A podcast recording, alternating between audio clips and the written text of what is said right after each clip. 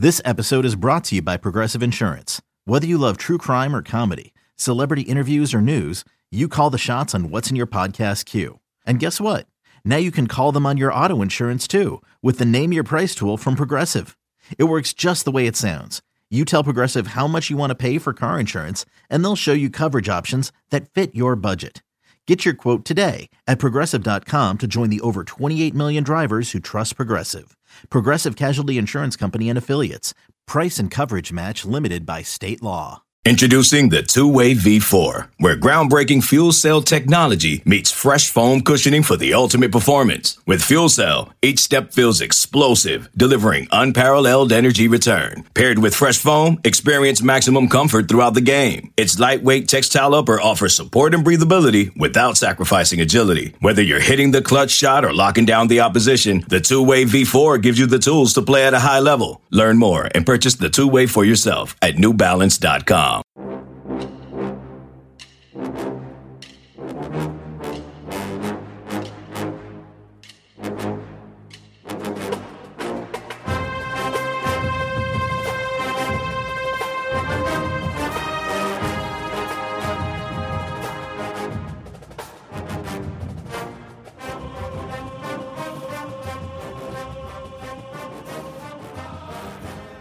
Good morning, Bucknutters. Welcome to the Bucknuts Morning Five here on Wednesday, July 12th, 2023. I am Dave Biddle, very happy joined by Matt Baxendell. All right, champ. Um, we're going to get into a lot of Ohio State topics uh, later in the show. I just want to start off real quick talking about the stuff at Northwestern. Pat Fitzgerald obviously being fired. Um, where do they go from here? Like, how do you view that job? They've done a great job upgrading their facilities, not their stadium itself, although um, they do have that in the works too, that they're going to renovate their stadium, $800 million project if it goes through. But they do have a state of the art uh, football facility that overlooks Lake Michigan. You're in Chicago. But, you know, it's as we know, it's the Vanderbilt of the Big Ten, it's the academic restrictions there. Do you even think a good coach would be interested in that gig?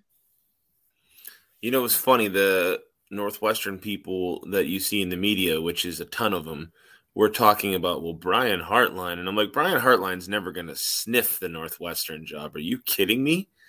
Brian Hartline, if he leaves Ohio State, will leave it to be the head coach at a place where he can win big, or not at all. I mean, that's that's that's just the truth. Um, he can afford to be picky. Northwestern is a job that look. It, I would say Northwestern's got less attractive as a job in the last couple years here, even with the facility upgrades. Because one of the big benefits of Northwestern was you could do what Fitz did which was you could win a weaker Big Ten West and make your way to a Big Ten championship game and have a chance in a one off setting to win a conference title. But now that the Big Ten is going to just the top two overall teams, it's almost never going to have a prayer of being Northwestern. So, yeah, they have that spaceship that's on Lake Michigan, and it's a great it's a great academic institution. But at the end of the day, it's I would say it falls somewhere in the range of an Indiana as a as a job in the Big Ten, just to be real honest, right? It might be a little bit more attractive than Indiana because it's in Chicago area, you know, but it's not even as good a job as like a Michigan State. It's not even as good of a job as a Nebraska, right? Like Chicago has okay recruiting in the in the city. I mean, we've seen that with some guys Ohio State's pulled out of there recently, right?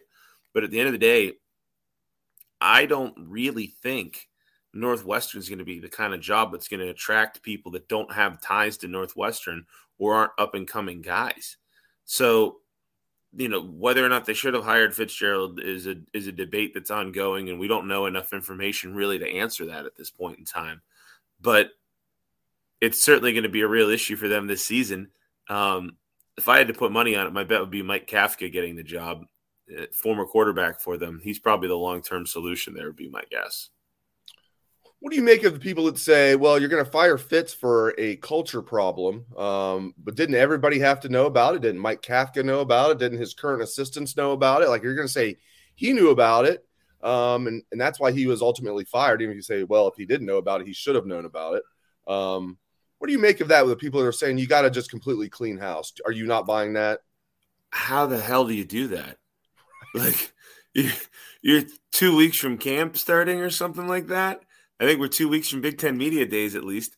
Right. How in the world do you just blow your whole program up and bring in a whole new batch of coaches?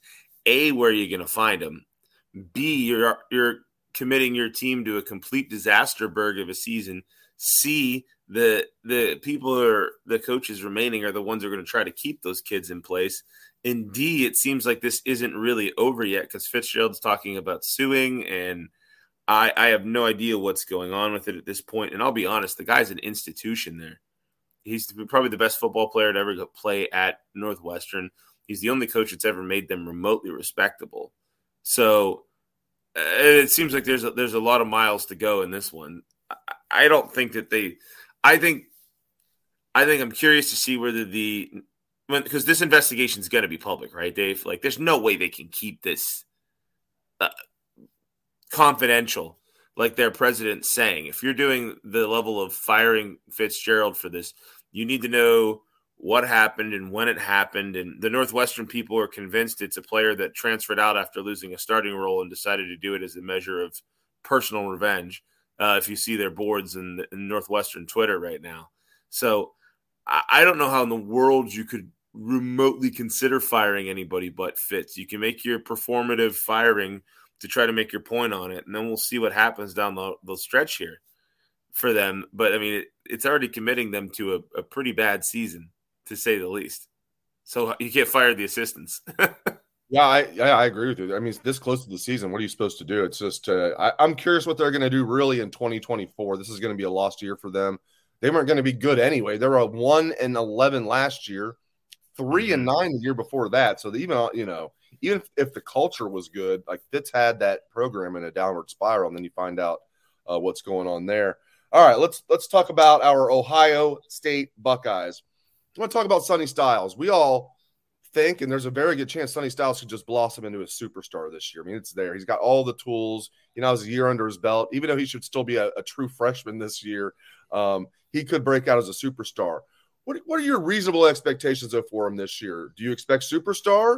If you had to like bet a reasonable amount of money, whatever it is, it would be a meaningful amount of money for the people's champ Matt Baxendell. Do you think he's going to be a superstar? What's what, what do you expect out of Sonny this year? I expect flashes. I expect a consistent rotation.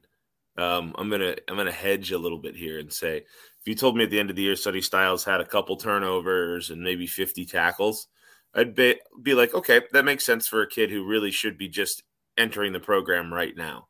Uh, we saw more than flashes against Georgia. He certainly could take the Vonn Bell route of getting to finally play more than the entire fan base had been begging for the entire year in the bowl game and then the next year turning around and, and just going straight to the moon. There's a possibility for that, uh, but you know we're gonna have to see on that. There's a lot of talented kids he's competing with at the position. He's the X factor. He's the guy who should be you know, you know the the guy on defense. If you had to pick one major difference maker that wasn't a D lineman, it would probably be him. We're gonna have to see how much he gets utilized. I think probably the range of 50, 60 tackles, maybe a pick or two, a fumble forced and recovered or two is going to be kind of what we're looking at with him. But I do think he's going to be a pretty dynamic matchup option for them, especially against some of the bigger tight ends since he is such a big body that can run. So that's kind of my expectation with him is, is that especially as the year goes on, I think we see him take a larger role.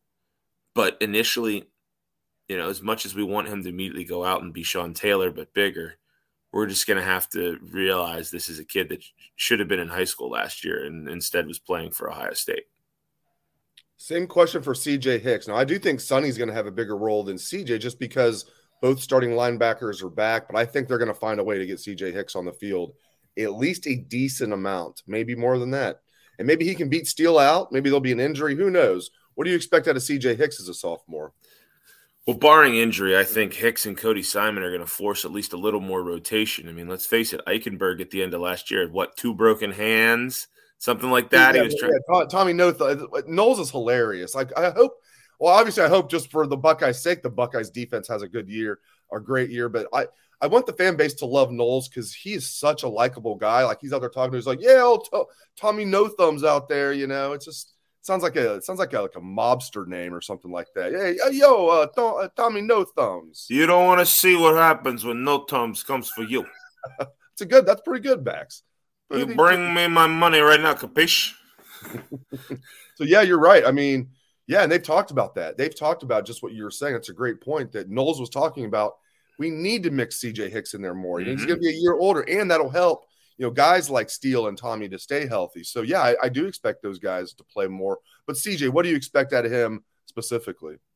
Well, I expect he's going to get to play a lot uh, because of that exact factor. I think CJ Hicks and Cody Simon are your front runners to spell Chambers and spell Eichenberg more. For all of the complaints that we had about Larry Johnson over rotating the D line last year, we under rotated the linebackers by a wide margin. In fact, it was used against Ohio State recruiting how little the depth guys played at linebacker last year. So I think you're going to see CJ Hicks on the field a fair amount in important snap moments. I think that's a a big thing that Ohio State's going to have to do. This is a guy who was a top 10 national recruit. He's a guy who was, by the end of the year, it looked like he was ready to go. We're lucky he didn't get hurt on that special teams incident. And he's a guy that I think is going to play a lot. I think he is. I don't think he's going to play more than Chambers or Eichenberg, but I wouldn't be surprised if it was a, you know, two to one split for Hicks to get on the field a fair amount. And if he continues to pop, you know, he could easily force his way into more playing time. And I don't know at whose expense, but at the end of the day, you have two 60 year seniors, I think, in Chambers and Eichenberg at this point, right? Fifth, fifth year. Fifth year? Okay, they're they not both, they're not the extra both, COVID year. They both could come back for a sixth year if they wanted to. There's there I bet they won't.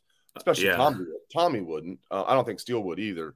Um, not that Steele would be like a high NFL draft pick or anything. He might even not even be, but like some you're probably just done with college after five years. Not everybody. I mean, Matt Jones is coming back for a sixth year, and thank God that he is, especially with only two uh, returning starters on the offensive line. So, uh, yeah, they're actually fifth year seniors. Yes, sir. All just, right, I feel like Steele Chambers has been here since like 2007. you know, I, I'm still thinking back to when he started as a running back. yeah, that's exactly right. Um, and he's turned into a good linebacker. Kudos to him. Yes, he has. Um, yes, he has. And, and that first year in 2021, he he was solid. He had a nose for the ball but he still wasn't maybe like you know, as, you know, didn't have that linebacker. Or maybe he wasn't as strong as he is now. Not that he wasn't strong, but now he, I mean, he just last year he looked like a linebacker. Then I saw him in spring, looked like he'd even bulked up like a little bit more, and uh, he's twitchy. I like Steele. I mean, CJ Hicks has star power where Steele does not, but hey, you got a fifth year senior in Steele. You got the sophomore up and coming guy in CJ Hicks with the will. You got a hell of a middle linebacker in Tommy. I love those top three linebackers as you mentioned, they're going to mix um, Cody Simon in there as well, another veteran. All right, let's get into some running back talk. Uh, this is so interesting to me. So they've got five scholarship running backs. Hopefully, Evan Pryor is going to be healthy coming off that torn patellar tendon. All signs point to yes, but you just never know until he's actually, you know, until they release him and he's actually is taking hits and cutting at full speed and all that. But you mm-hmm. know, he, he was looking good in the spring running. Obviously, didn't play or anything. All right, so rank the running backs for me. How do you think they're going to do? One through five this year. TreVeyon Henderson, Miyan Williams, Dallan Hayden, Chip Trayanum, Evan Pryor. Who you got, Bax? Well, I'm going to put Chip at five, uh, b- mostly because I think that uh, he's the low man on the totem pole. He's the transfer in. He's got the younger guys that are dying to get on the field ahead of him, and you got some established guys ahead of him. So I'm going to put him at five. Um, at four right now is Evan Pryor. I think he's going to find a niche coming out of the backfield, receiving the ball, maybe some swing passes and screens. This is a guy who people forget was a dynamic top five or six all-purpose back in the country coming out of high school, and was a player that last year around this time we were like, "Yay, Evan Pryor!" So I think he's a guy who can make a big difference. And at the end of the day, I, I do think he's going to be a good player, but I think he's probably four. I'd put Dallan Hayden at three. I think Hayden last year probably didn't get enough touches um, just because of the injury level that we were looking at. You know, he had a game or two where he broke 100 yards uh, rushing. And even against Georgia, he averaged five yards a pop. So I think this is a talented young man who I think for Hayden, he sees that after this year, a little bit of this giant glut of running backs is going to clear up a little bit. Uh, and he's going to have more opportunities in his third year at OSU. But I would put Hayden third right now. And then right now, I think it's Williams at two, and I think one is going to be Henderson. But the Henderson one has a star. That asterisk is is he healthy? And has he learned to not be twinkle toes in the hole? He just has so much home run hitting power. Um, and it, it, with that stride that he has, he could easily pop through a hole and be gone. We saw it against Penn State. You know, we've seen in flashes. Henderson's the guy with the highest ceiling. Whereas if you tell me the ball's in the two yard line, I want Williams having it and I want him running through the line because he's our bowling ball. He's been our bowling ball since the national title game against Alabama a couple years ago. So I think you have a bit of a thunder and lightning with those two. And then you have Hayden as your first guy on the field afterwards. But essentially have a little bit of a thunder and lightning backup with the Hayden and Pryor combo as well. So, you know, I I, I think the big question is going to be watching Trey. The big question is going to be watching Trey and how healthy he is and whether he's twinkle toesing looking for that home run every time or he's willing to hit the hole and go get nine yards when it's there. So we'll have to see. But I, I, I think it's very it, it's it's it's an embarrassment of riches for Ohio State at this position. And I think at this point for the Buckeyes, the biggest thing is just going to be establishing that mentality that they will not take no for an answer, especially on short yardage. Um, Dave, this is something I talked about the bucket last week. You remember Urban's first year or two? We would be playing against some schmuck team early on in the year. It'd be third and two, and we'd get one yard. And Urban would just take his headset, he'd slam it down, he'd go, Get your asses back out there. And on fourth and one, you know what they do? They'd go run the ball right up the damn middle and establish this attitude of being grown ass men who can get that one yard when we need it. So when you needed one yard against Michigan, odds are you got it. We haven't had that the last couple years. And I want to see that more than anything out of our running game this year. I like that. I like that. Yeah. If you're to, if it's third and one, you get stuffed, third and two, you get stuffed. I want to see Ryan Day and Justin Frye and Brian Hartline just having like a connection on the sidelines. Cause yeah, you can't, you can't allow that. You've got to, you've got to be able to get physical in there. Urban used to go for it on like our own 30 in like just the first quarter because he was pissed. Just, I love just just because he was pissed. He's like, I know. All, your com- all, you, all the complaints anybody's ever had about Urban Meyer being quote too hard, that right there is your championship difference. People always talk about it being a very thin line of your differential, right? This this is the thing that James Franklin has never crossed over, despite being a pretty good coach and having had really good results for Penn State overall. That's your elite differential right there. Is that utter refusal to accept anything less than what is the baseline expectation? You know, it's living out what Mike Tomlin calls the standards. The standard. Tomlin doesn't do it, but Meyer did, right? The standard was the standard. The standard is if I give you the ball, a, a run on third and one, and you don't get it, get your butt back out there and get that damn yard. That's building the mentality you have to have for the big games in the trenches when it matters. And we haven't had that the last couple years. So when we talk about the running game, to me, we can say, look how talented all these guys are, right? the end of the day, that line needs to get that little extra push, and you need to get that running back whose legs keep churning and moves that pile that extra half yard. That's going to be a big difference because guess what? At the end of the year, you could probably point at five different opportunities like that in critical moments that define your season. And it's defined it down the last two years for Ohio State. Amen to that. Amen to something else you said about the running backs. I'll give my order in a minute. It's very similar to yours. Uh, little uh, tease there. But um, the biggest thing about this running back room is how stacked they are. I mean, it, it, it's not easy picking one through five because there's not a big gap, um, especially if Evan Pryor's healthy. So mm-hmm. uh, Tony Alford's done a great job. That's, I mean, you know, last year we've never seen an Ohio State running back room that decimated by injuries. We've never seen it. Um, this year, if they can just stay reasonably healthy, uh, I feel really good about that room. And um, if they can stay completely healthy, look out. And when we rank what's going to happen this year, a lot of it's going to probably depend on injuries, you know, but, you know, taking that out of the equation because you, you really can't factor that in at this point. Um, I agree with TreVeyon Henderson, number one. I'm going to put him num- number one. Now he he does. He's got to show you know a little bit um, you know better vision. He's just got to you know take what the defense gives him at times while still being able to hit that home run when he needs to. Okay, every you know you can be a great hitter that hits 40 home runs in a year, but sometimes you're going to need to hit those singles and doubles and take some walks too. So I think he can do that. Miyan Williams when healthy, which he was not at the end of last year, but was early in the year. At one point, he was leading the, the entire country in yards per carry. Give me Miyan number two. Man, it's splitting hairs from this point. I'll go Dallan Hayden three. I'll go Chip four just because of two things. I thought Chip looked really good in the spring. Every time we were out there, not just a spring game, uh, although he looked good in the spring game too. Every time we were out there, he looked good to me. Uh, but I give him the edge because of Evan coming off of a serious injury. Um, a lot of people said it was a torn ACL. It was actually a torn patellar tendon. Um, and hopefully he'll be okay. But I'll, just because he's coming off the injury, I'll place him fifth. But if Evan Pryor or Chip Trayanum's your fifth best running back, boy, you've got some good depth there. All right, let's get you out of here, out of here in this. I know you got to get to your real job. Uh, you're an engineer.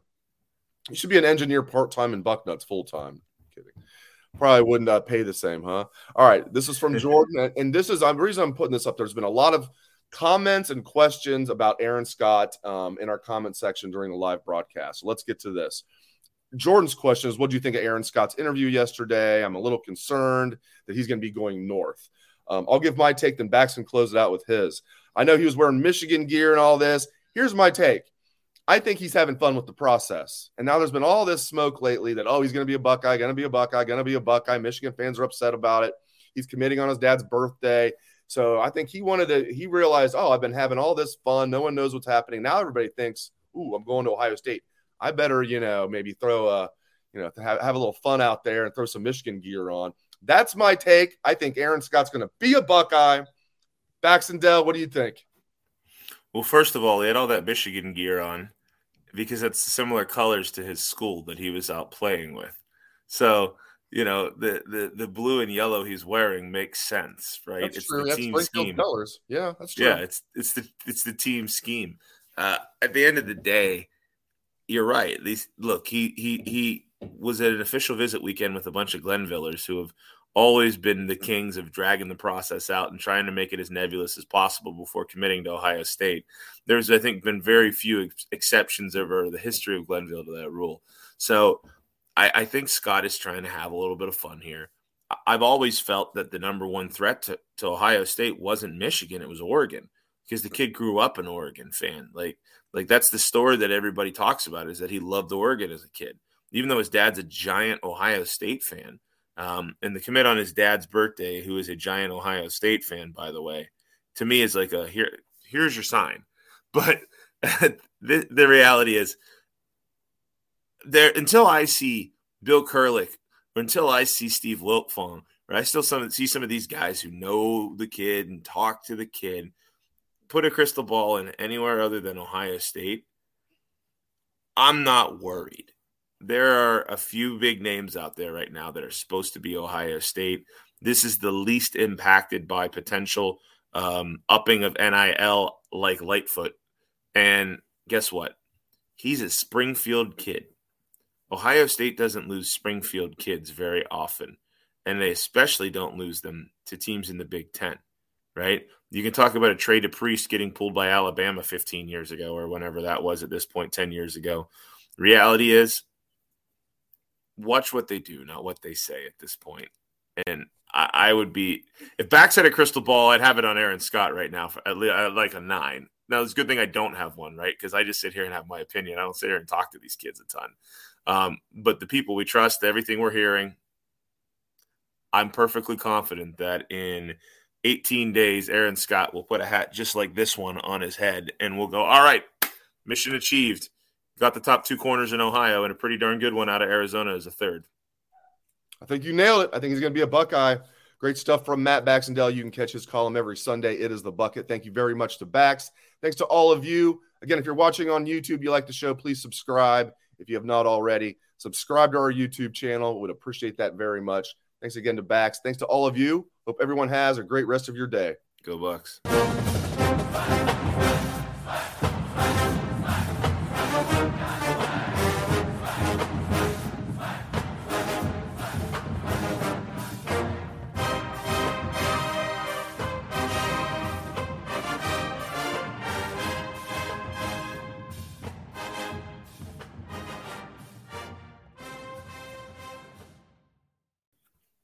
CBS Wednesday. We have so many cool, diverse people from different backgrounds, different beliefs, different upbringings, and it just keeps growing. I'm a citizen of the United States. I'm a hustler. I'm a big Taylor Swift fan. I'm the queen of the tribe. I am playing whatever role I gotta play. I'm gonna play this game full speed. I ain't going down like no punk. A new Survivor Wednesday on CBS and streaming on Paramount Plus.